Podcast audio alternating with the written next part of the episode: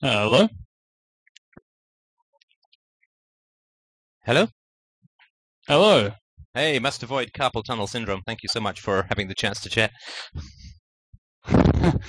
I'll tell you what, I was actually uh, enjoying hiding behind text. You get a lot more time to uh, buy time while you collect your thoughts. I don't know how you manage it to talk for 40 minutes without pausing it at great length.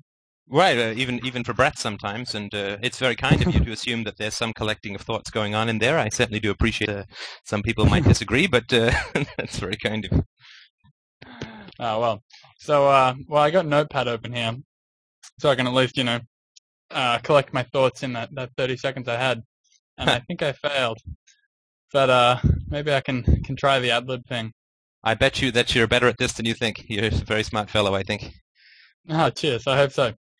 So, uh, my my question, the the chicken egg thing, is let me. Um, sorry, I'm new to Skype. I got to find our our chat. Where did it go?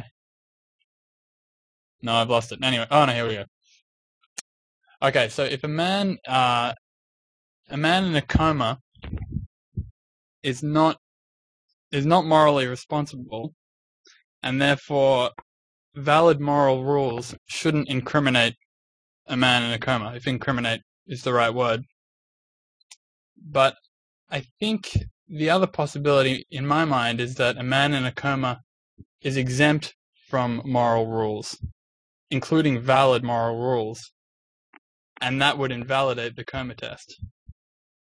I think So- that's uh, that's an excellent objection. Uh, can you just tell me a little bit more about it? Uh, I, I can try. Uh, so you mentioned also that similar to biology, uh, morality isn't an exact science, and that there are exceptions, like uh, you know, two-headed horses. I don't, I don't quite know what exactly you were making reference to, but my Oh, sorry. that Let me let me just Yeah, explain that very briefly. Um, what I mean by that is, you know, there are there are questions which you cannot answer objectively in the realm of morality. So, for instance, when does a child become a morally responsible agent?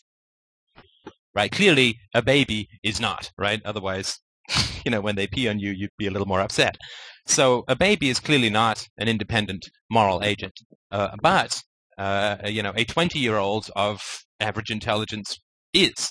So, uh, you know, uh, at what is, is it like midnight when they turn from 17 to 18 that they suddenly become go from like 0% to 100% moral agent? I mean, it's a gr- it's a shade of gray, right? I mean, there's there's a gray Yeah. area in the middle. And it's sort of like the difference between seawater and Evian, right? No water is pure, but you know, and there's gradations, but there's still quite a difference between seawater and Evian if you try to drink it. So there are certain Yeah, gray areas in morality. Uh, also, the idea of proportional defense, right? So if uh, if you're if you put one little toe on my lawn and I shoot you, that could be considered slight, slightly volatile response to trespassing. Um, but at the same time, you know, I mean, is, is a woman who uh, uh, thinks that she might be in a, the danger of getting raped, does she have the right to shoot? I mean, all gets there's there's lots of complications in, in ethics. So it's not exactly like physics, or I guess it's more like quantum physics, but but it, it's closer to biology. We we know for sure that a human being is not a horse, but uh, there you know there are horses born with two heads. There's unusual situations. So I didn't want to imply that uh, because I've gotten stuck in this sort of area before with people that there are objective lines that you can draw like on graph paper to, de- to sort of decipher good from evil. Certainly you know i mean most of the things that Yeah. people deal with in their lives are pretty cut and dry. You know taxation is evil and so war is evil and so on.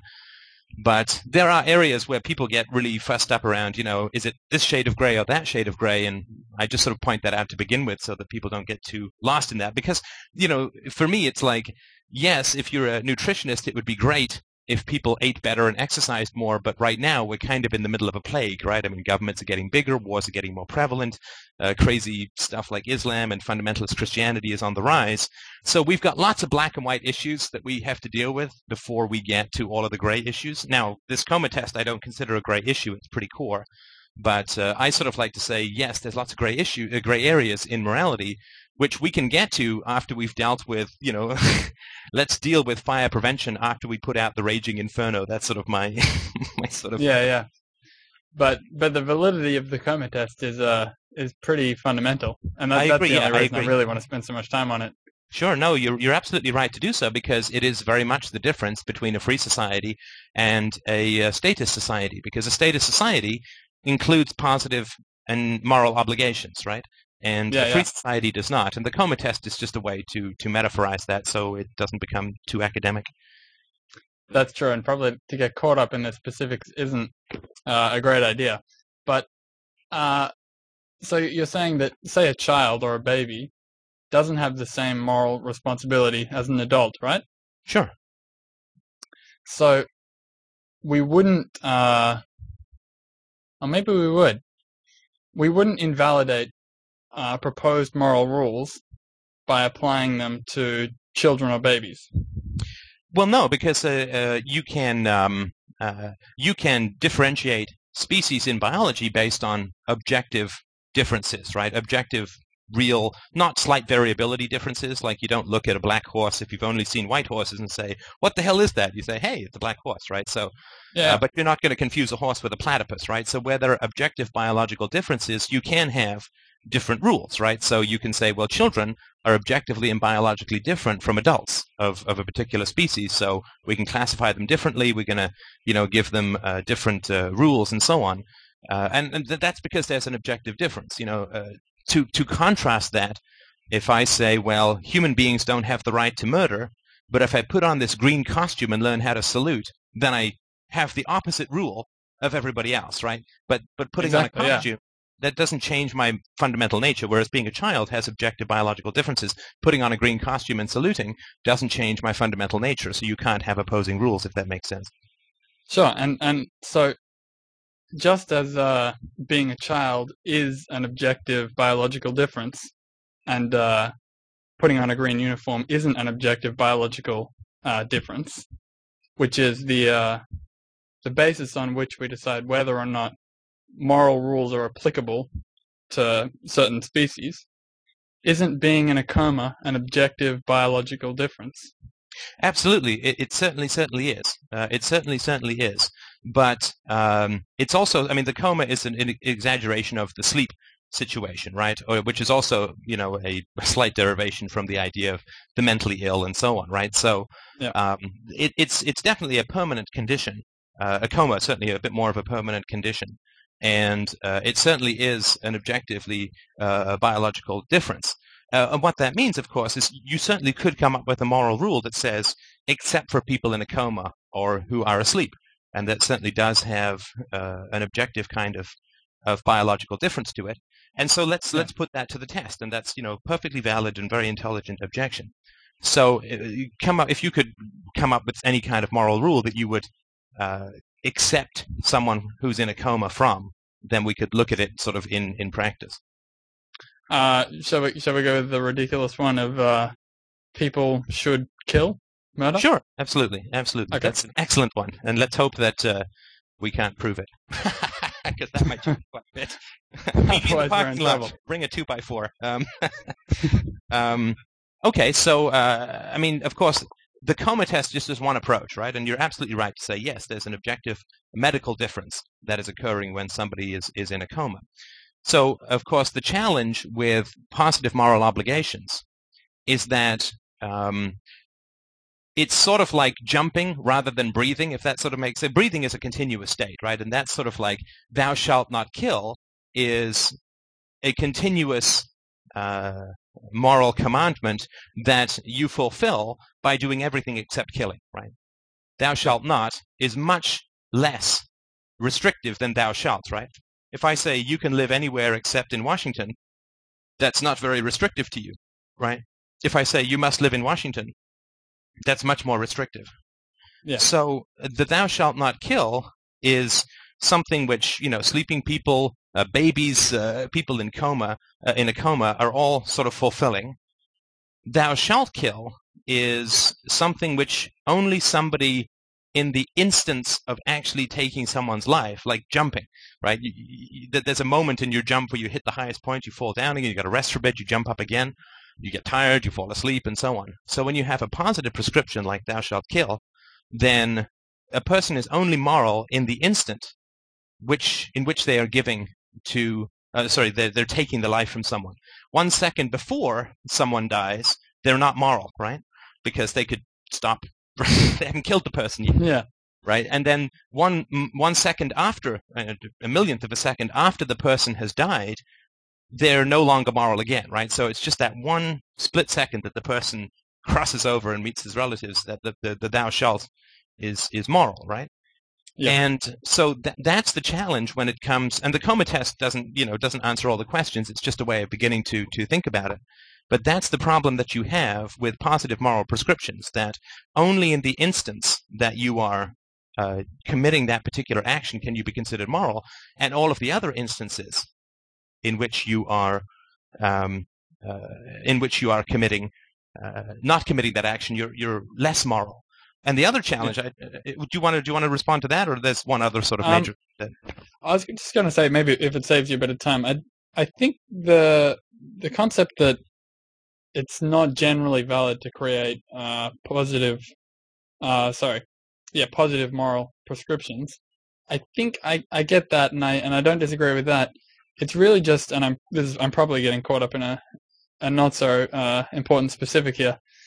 Just my thinking is that the coma test isn't a valid way of proving that theory, or maybe just isn't isn't a very effective way, given that I I can't grasp the difference between an uh, the objective biological difference of someone with some form of mental retardation and the objective biological difference of somebody in a coma, where and we would for say a mentally a mentally retarded person we would exempt them from moral rules, which we wouldn't invalidate due to their condition.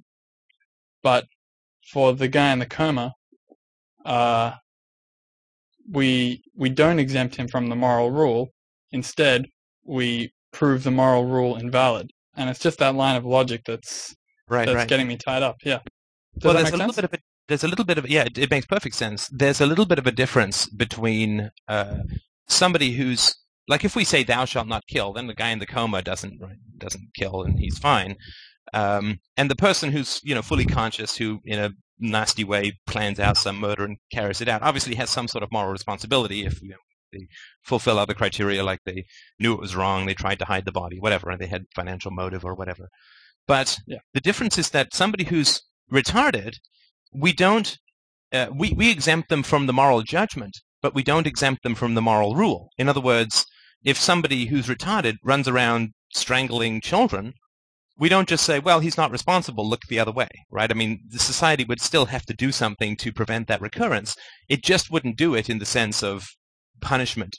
It would be sort of like if you have a dog that bites every baby it sees, that dog probably would have to be taken someplace safe, whether that's, you know, the woods or the yeah. afterlife, I don't know, right? But you wouldn't say that dog is evil, right? That dog is violating the moral rules and the social contract and so on. You just say, well, that's that's bad, right? The same reason we don't wear tinfoil helmets during a lightning storm. It's not that the lightning is evil; we just don't want the consequences, right? So, um, I think the moral rules, "Thou shalt not kill," still apply to people who are mentally retarded.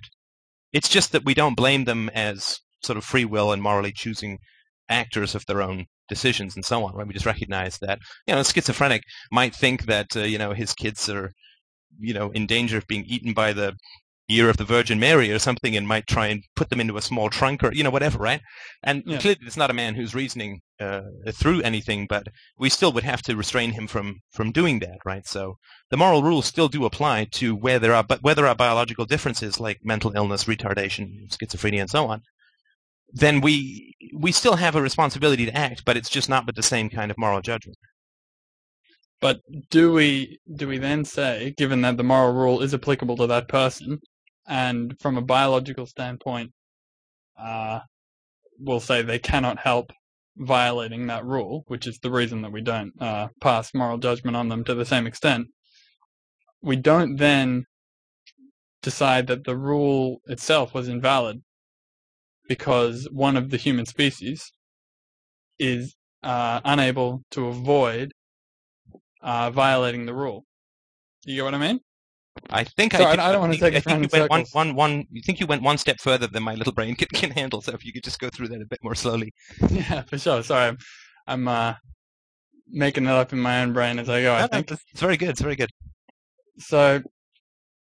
Some somebody who's mentally retarded, say, we'll, we'll assume if if this is all right, we'll assume that they cannot help but kill someone. Yeah. Yeah, sure. Okay.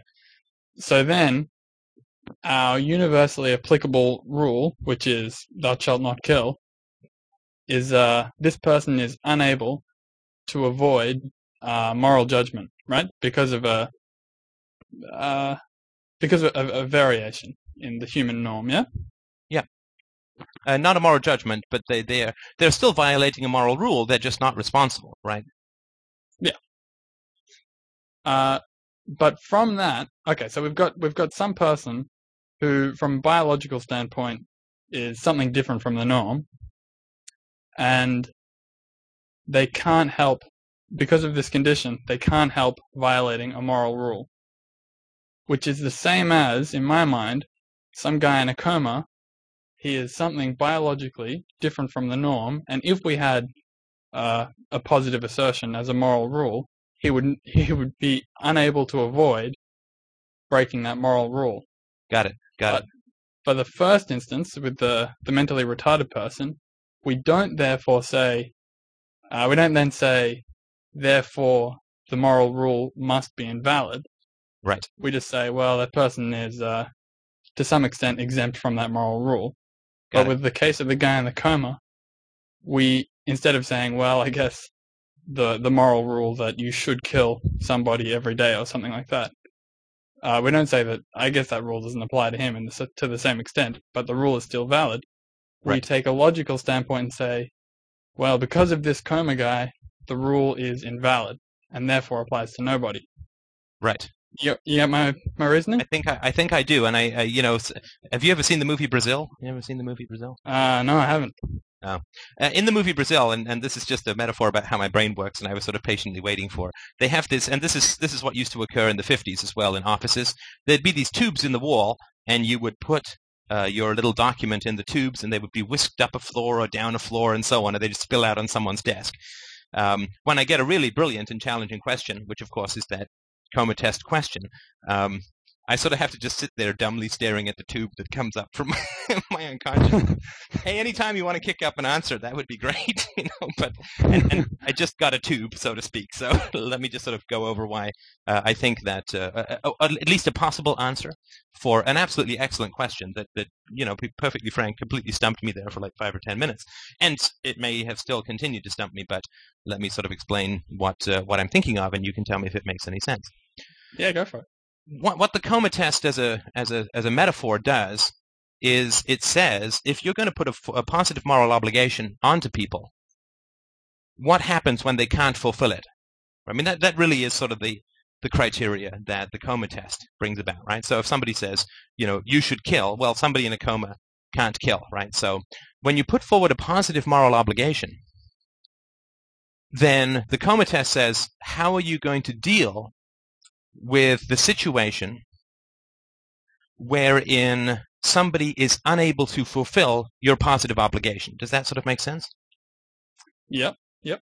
Okay, so uh, you're absolutely right that uh, you could make up a rule which says a person in a coma is exempt from my positive moral obligation because they're unable to fulfill it. Right? Yeah, just as And- we've made just as we've made the rule that a person with mental retardation is to some extent exempt from uh do you call them negative moral prescriptions? Um, well, yeah, I mean, it would certainly be, yeah, moral prescriptions. I call it sort of universally preferable behavior, like thou shalt not kill or whatever. But yeah, moral rules we can just sort of say for the sake of, uh, of ease. So what the coma test helps bring out is into, or brings into the conversation is the challenge.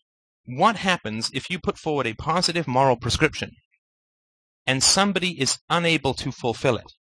Now, the coma test is just the most obvious example of someone who, you know, can barely keep their own heart beating, let alone get up and strangle a nurse or something, right? In the sort of moral thing that we're talking about. But I can think of, you know, we could spend a week, we won't, we could spend a week going over all of the reasons where, why people could not uh, fulfill the thou shalt not, the, the, the, the uh, thou shalt kill commandment, right? So, um, uh, you know, people who live alone, uh, people, it's like somebody who lives alone in the woods can't find someone to kill every day. I mean, just sort of Yeah. one one example of many, right? Uh, somebody who's in a um, uh, a full body cast can't can't find someone to kill. Someone who's surrounded by people who are much stronger than he or she is going to have a little bit of trouble getting them to put their neck in his hands and you know help him squeeze or whatever it is, right? Yeah, yeah. So, and, and you, you could you could sort of go on all day. Are people who are blind who can't find people who you know to kill or you know whatever, right? Uh, the people who have arthritis and can't strangle. You know, there's just millions of of, of, ways in which people can't uh, fulfill that uh, moral obligation, right? And Yeah. that, that that the coma test, you're absolutely right. Uh, You know, there's an objective biological difference and so on. Um, but the problem then becomes when you have a positive moral obligation, you have to invent a rule which says it's if we, we, take something like give to the poor, which is probably a little bit more common than you know strangle someone every day or whatever. When somebody is unable to fulfill that moral commandment, then they can't be judged negatively in terms of morality. They, they and you can't even punish them really, right? I Yeah. mean, if you say you should give to the poor, and you have no money to give to the poor, you can't say, well, you're bad, right? You say, well, you, you can't do it, right? So a positive moral obligation, I, I mean, just, just for this, because I do believe in certain kinds of preferential behavior that's positive, like tell the truth or whatever, right? Which is a little bit more specific than don't kill someone, right? Uh, Hmm. I think that, but that, those aren't, those to me are preferences, like it's nice to have, not like you can't shoot someone for lying, but you can shoot someone who's trying to kill you or whatever, right? So um, there are positive moral prescriptions, I think, but they're a little bit more on the side of aesthetics or preferential stuff or nice to have. Like it's a positive moral prescription not to pick your nose at dinner, as I keep finding out.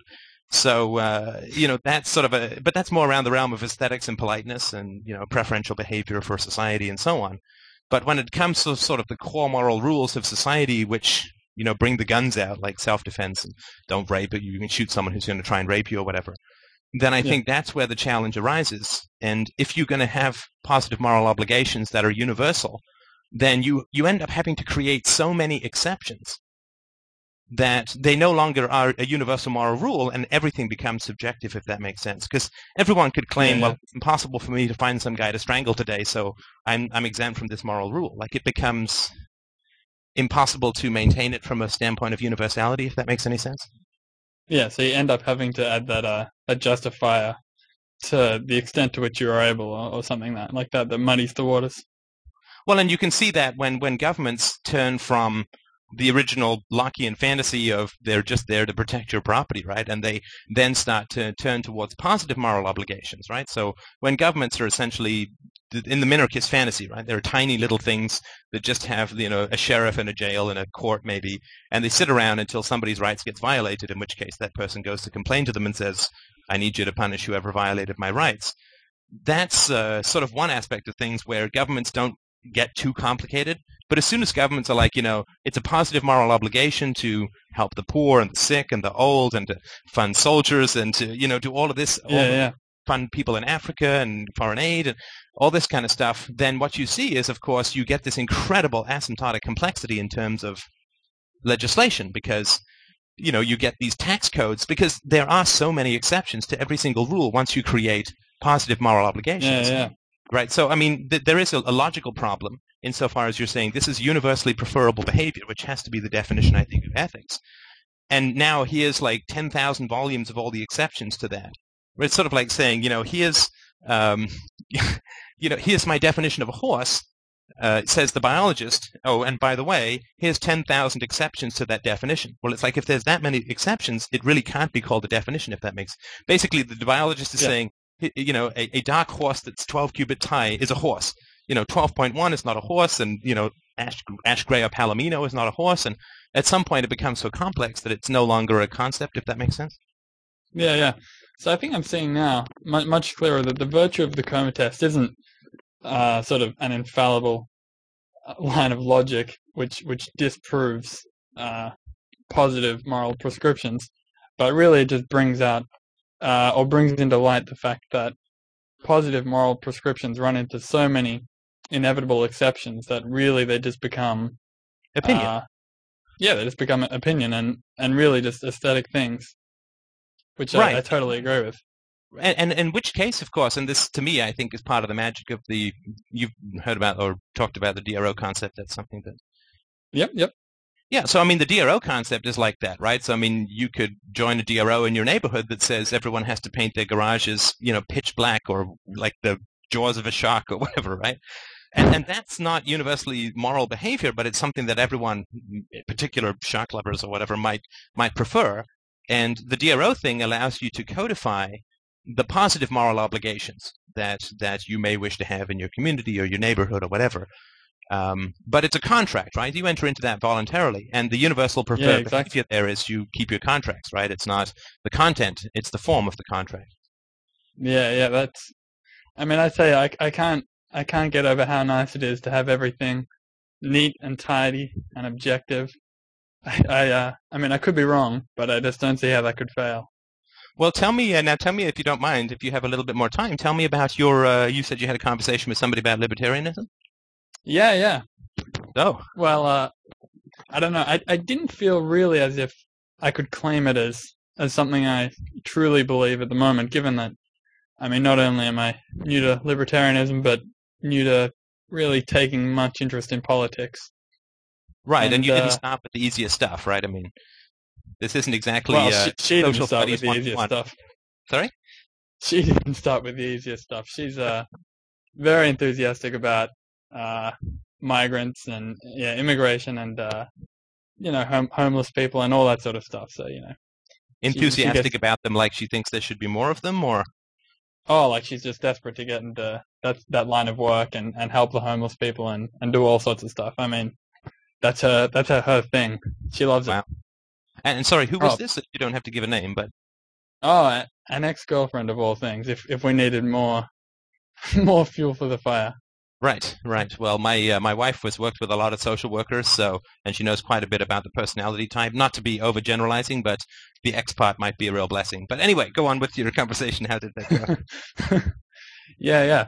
So, uh, well, inevitably, before I could really get to what I what I feel is the the good stuff of libertarianism, being you know, uh, everything being objective and uh, only voluntary association, things like this. I mean, we we al- already got caught up on things like you know how are we going to take care of the sick and the poor and the old and all all these sorts of things. Right. Which uh well, to me, that I mean, libertarian sta- libertarianism stands pretty solid, and then people should uh, make take these difficult questions to it, and then those are questions to be answered. But when you start off, you know, that's that's the first question to answer. It's not. oh yeah, no, I've start, I've had that but one a yeah. few times. Always followed by, but then DROs just become governments, right? And it's civil war, and Mel Gibson is, has to be your best friend, and you know, all this kind of stuff. Right? Ah, you must have had this conversation before. Oh yeah, no, uh, only about a million times. And so, how did Yeah. you uh, how did you approach this this tricky question of of helping the poor in the absence of a centralized state? Um, I argued that as as you did. Well, I don't know to the extent to which I'm just regurgitating things, which doesn't sit right really with me. But if if I'm regurgitating things I believe, I guess that's all right.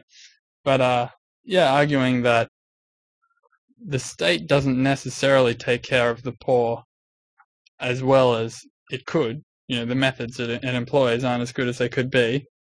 Also, that uh, whether or not we feel that it's right, forced association or, or being forced to help the poor isn't a moral isn't moral. I mean that that argument wasn't wasn't going to go over with her for a second because she thinks that you know right. So you're saying The poor deserve a SF, break, and right? they- Yeah. come again. Right. Well, then, then she's like, oh, so basically you're saying I'm joining the poverty SS, right? It's like, well, that that can be tricky for sure. Yeah, exactly. I mean, and she's saying, well, uh, you know, the rich get richer and the poor get poorer. Sure. And well, to some extent, maybe maybe they do. I don't well, know. that's I true. mean, that certainly is true. It certainly is true, But- and it certainly is true that the more that state power grows, the more that that happens. Everyone Yeah. blames the free market for what the government does, right? The free market is like the younger brother that can't quite talk yet, and every time a lamp goes down from the older brother, uh, the younger brother gets blamed. I mean, that's just inevitable, right? Because the free market doesn't have a voice, but all the government workers do, right? So, I mean, and the yeah. academics, and stuff, right? But anyway, go on. uh, oh, I forgot where I was now. oh, Uh, yeah, you were so just talking about. Sorry, go ahead. Oh, the rich get richer and the poor get poorer, and and I mean maybe that's the case with with libertarianism. I'm not quite sure. I'm sure you could explain it to me. But even if that were the case, I if that if that's uh you know congruent with valid moral theories, then you know so be it. I mean, smart people are smarter, and less intelligent people are, are less intelligent, and that's not exactly fair. But I don't know. It's the way it is. What are you gonna do? right.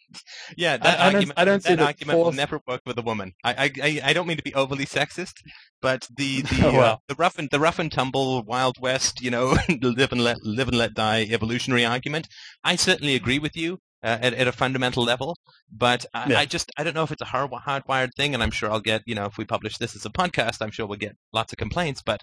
I just don't find that argument works that well with women, and the reason for that generally is that it's easy to be the in, in, independent Darwinian fellow, but you know if you if you keep getting disabled with pregnancies and need to be taken care of and so on, uh, women have a kind of distaste for that sort of uh, live and de- live and de- let die capitalist ethic, if that makes sense.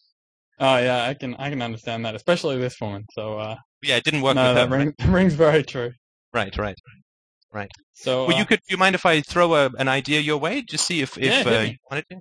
Uh, so I can give you more to regurgitate, right? Let me just Well, lean over I- and program the back of your head. Uh, but you could you could try this. open.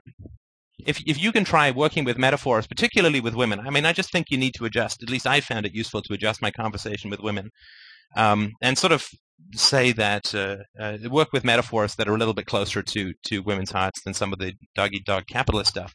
Uh, and and say, well, you know, it's it's generally nicer if people have happy marriages, right? If if people get married and and live uh, in love and and and it's preferable. And of course, you know, there's not many, maybe a couple of radical feminists to whom heterosexual marriage is institutionalized rape. I don't think she's one of those. But um, uh, they'll say, yeah, it's better. You know, it, I would prefer it if people had happy marriages and so on, right? They say, well, yeah, so would I, right? I'd prefer it if people had happy marriages and and got along and you know had their 50 year anniversaries and cake and all that. And say, well, sure. So, so we have this thing that we would both prefer, that we think would be better, and of course, it is better for the kids if the parents are happily married, and it's better for the economy because uh, you know divorce is messy and expensive and you know, all that kind of stuff, right? So it's better for the kids as a whole and more stable.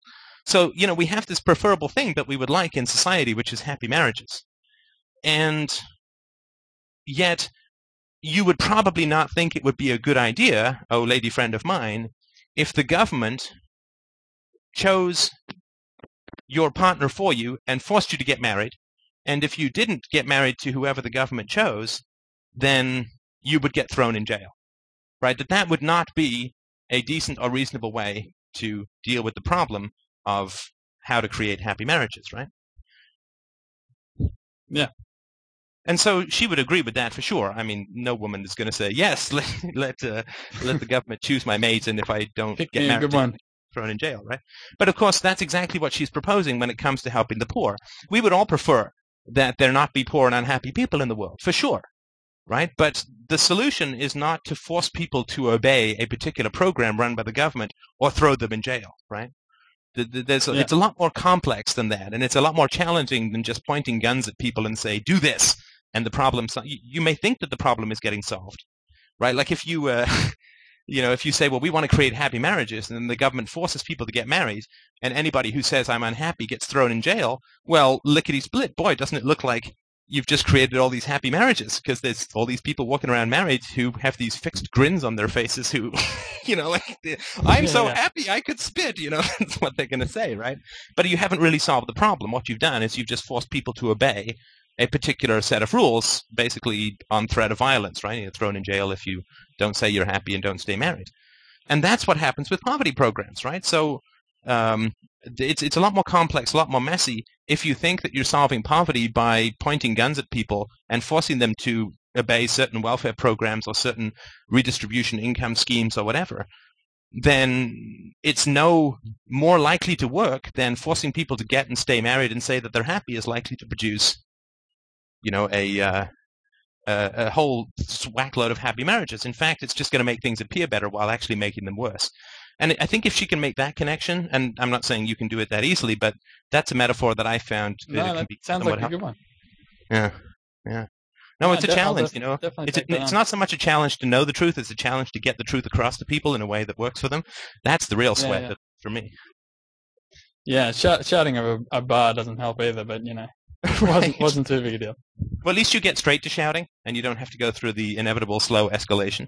Just kidding. Oh yeah, how, how does my voice sound? Does it sound like I've been uh, shouting for a few hours? Oh, I thought you were just uh, like a heavy metal singer, so I was going to ask you to belt out a few tunes, but uh, Oh, that's too, but I'll save it. the, the other thing she, uh, oh, I also touched, of course, on uh, you know, well, there can be private donations and, or if there's not, you know, forced uh, wealth distribution and that sort of thing, uh, then you know there can still be private donations and there will still be money, money for for poor people and sick people and that sort of thing. And uh, if if people aren't, you know, being forced to pay tax for these sorts of things, they'll have higher incomes and then be more prone to or more willing to give to charity as you know statistics according to Stefan say so which I'll, I'll trust you on that one Stat Steph. for yeah. sure yeah yeah yeah And how Uh, did that work? well that was met with with a fair bit of skepticism which I couldn't really counter Right. No, I, I don't think that's a good approach. I mean, I, I totally understand it, and it's a non-controversial approach, but I don't think that that's what I call the argument from effect, um, and Yeah. that uh, that doesn't work. At least I've, I, I've not found. Maybe there's some way to make it work. I've never been able to find a way uh, to to make it work. Another thing that you can say is that you know, do you think that people should be allowed to disagree with other people without getting thrown in jail? Right now, if somebody says no, I think that people who disagree with me should be thrown in jail. I you know, the next word out of my mouth would be check. yeah right, gotcha. right, right. Thanks. It's been a slice. Let me hope I get out of here without any bullet holes. So, you know, every sane human being is going to say, yes, I think that people should be allowed to disagree with each other without getting shot, right? So, so, so if you have one way to solve poverty, which is to get money from people and to give it to the poor, and I have a different way that I would like to solve poverty, right? I certainly would. I like. I would have no problem with your ex-girlfriend going around to people saying, "If you give me ten percent of your income, I'm going to solve poverty." You know, sign here on the dotted line, and away she goes, right? I would never say, "Boy, if you do that, I think you should be thrown in jail," right? And so, Yeah. uh, but at the same way, if if I don't think that's a good way to help poverty, am I allowed to disagree with you without being thrown in jail? Right? Like if, if, if I believe genuinely and totally, like I care about the poor, you care about the poor, we'd all be slightly happier, if not much happier, if there were fewer poor or poor had more opportunities. So if I disagree with the way that you want to solve poverty, am I allowed to disagree with you without getting thrown in jail? Now, they have to say yes. Right? I mean, Yeah. nobody except like, I don't know, Stalin's granddaughter or something, nobody's going to say, no, you can't. And then you've just won the argument, right? Because as soon as you said, I have to be allowed to disagree with you, I have to have that right. I'm certainly willing to extend that right to you. You must, as basic common courtesy, extend that right to me. Well, you've just killed the welfare state, right? Because the welfare state is, we do it this way, and if you don't pay the taxes for it, you get thrown in jail, right? So Yeah, you have if- to be able if to they accept- with. Sorry?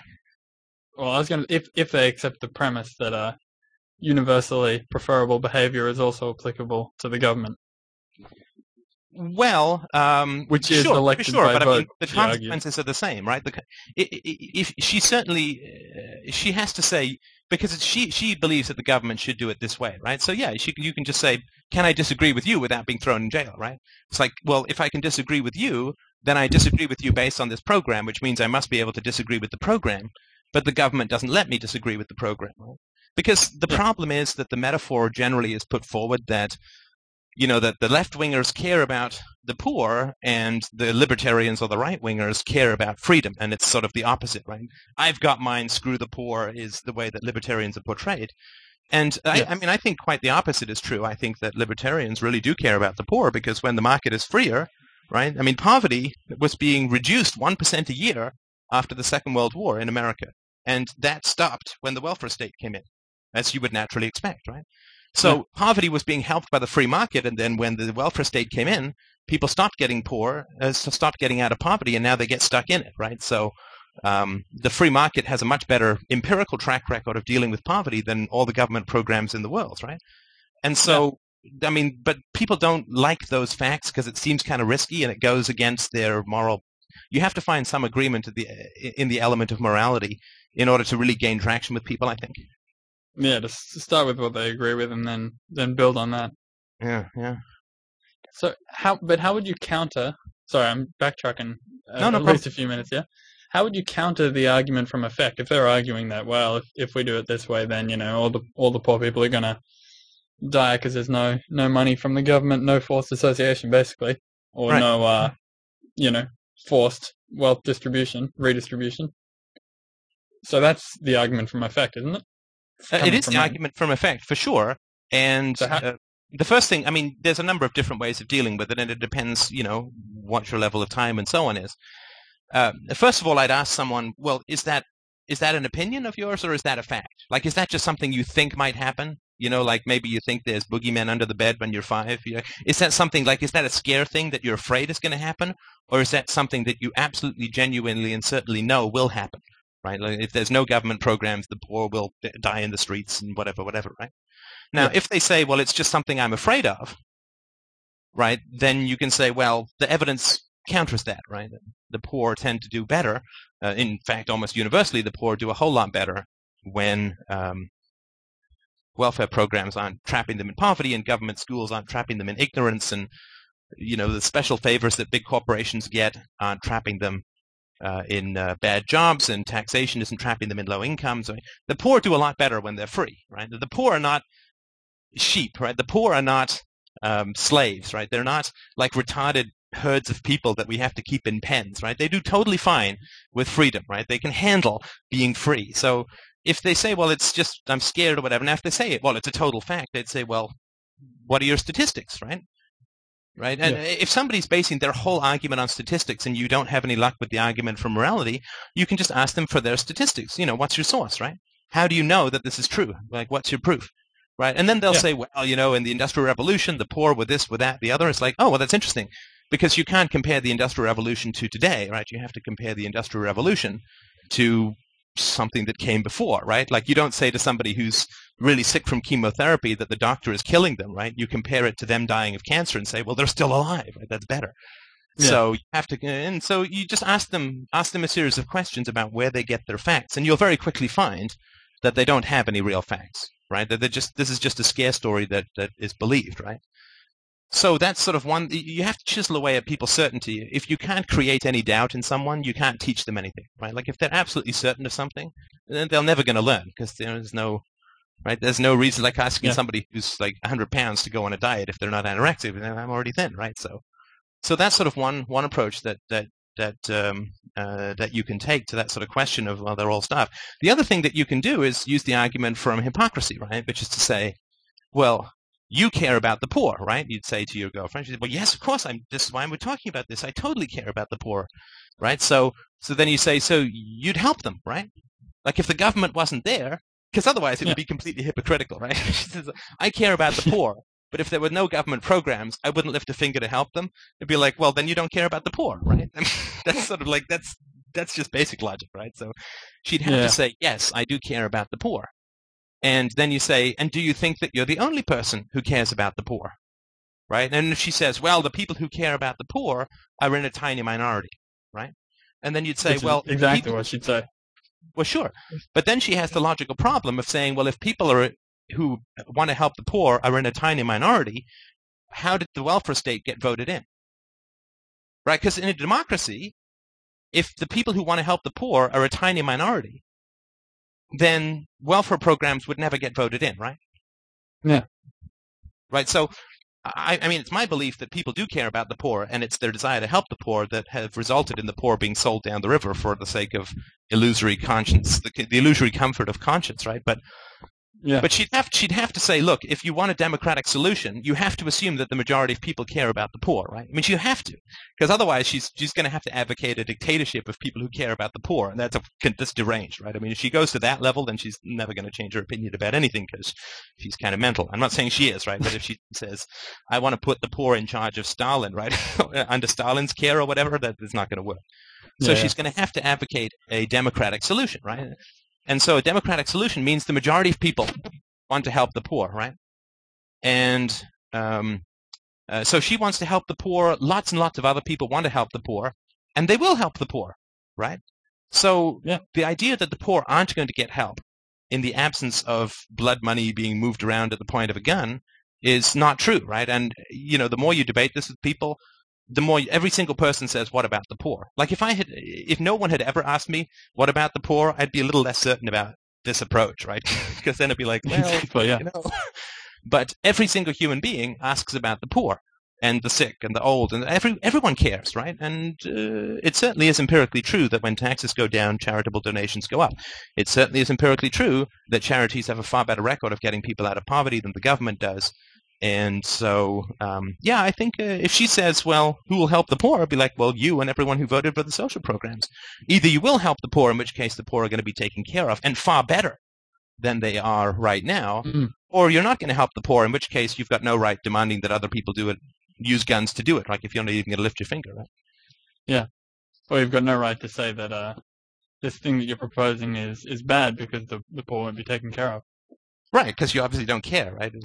so, so that's just. I mean, there's a couple of different ways ways to do it, but uh, but you can also, again, you know, just just so you don't end up having to run around doing all this infinite research about the rates of poverty in the 12th century or whatever.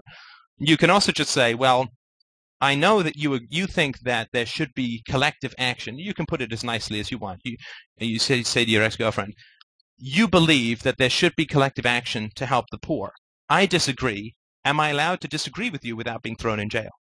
Right, and you, that that can be the answer to everything, and it really will get annoying to people. But you stick to your guns, because or stick to your non-guns, I guess. Right? but that's the important. Like you can answer every objection with, uh, "You and I have different opinions." Right. The beautiful thing about libertarianism or you know anarcho-capitalism is you and I can have different opinions and both be happy and both pursue and you know if I'm if my way of helping the poor, i.e., spending my money, starting companies or whatever, turns out to be better than your way or some combination of my way and your way turns out to be better, fantastic, right? That's what will happen. But am I allowed to disagree with you without getting thrown in jail? Right? That that's what the whole question of statism versus freedom comes down to. Can we disagree without me being thrown in jail? And not about like, you know, can I rape you or something, right? But just about ways Yeah. to solve really complex problems like poverty, right? So she says, well, you know, uh, they won't be taken care of. It's like, well, I think they will be taken care of. Am I allowed to disagree with you without getting thrown in jail? And because people always want to deal with these abstracts and statistics and not recognize the simple reality that there's a gun in the room, right? There's a gun in the room. Whenever you talk about the government, people are getting thrown in jail, and they always want to ignore that and focus on statistics and helping the poor and so on, which obscures that central issue that you're using force to solve problems. Yeah, Yeah, I agree. Well, I think, uh, yeah, next time I, I chat with her, which I hope will be soon. I don't think I, I pushed her too far away. No, no, Uh, listen, it sounds like you did a very, very good job, and uh, you enjoyed it, right? That's the important thing, right? Because, you know, the, if you end up beating your head against the wall, it sort of gets frustrating, right? So, but just, I, I'll tell you in advance, like when you start talking about, can I disagree with you without being thrown in jail? Things get volatile very quickly. Just be prepared for the emotional volatility of that. People get things really upset. Oh yeah, because because you're bringing out a sort of core immorality that people kind of know deep down, like they really get it deep down. Because otherwise they're just be like, "Wow, I never thought of that before." you know, like they, they but they don't. They get really hostile because deep down they know that they're trying to use force to solve problems, but they want you to pretend that they're not, right? So they can feel like Yeah. good people. But when you bring that up, and and you know, don't even get me started on what this does to people's family issues and so on, right? They, they, don't learn from the government that you have to pretend that bullying is not being used, right? They learn this from families. So again, you know more about our family history than I do, but it tends to get right down to the core and be very personal for people. So just just be alert to that. If maybe it won't happen, but often it does. Yeah, for sure. All right, man. I'll tell you what. It's just hit uh 4 a.m. So No, really? Oh my What god! am I I'm sorry. Let me no, I mean no. I I pre- I've enjoyed it very much and uh, plenty of the good stuff. So Great. I'm Thanks going. I did record this. I'm going to. Uh, I won't post it though. I'll give you a chance to listen to it, just in case there's anything you want to change. I don't think there was anything personal, but uh, just have a listen. yeah, for sure. Thanks. Okay. Thanks, man. Have yourself a good night. Yeah, you too. Cheers, Bye. Steph.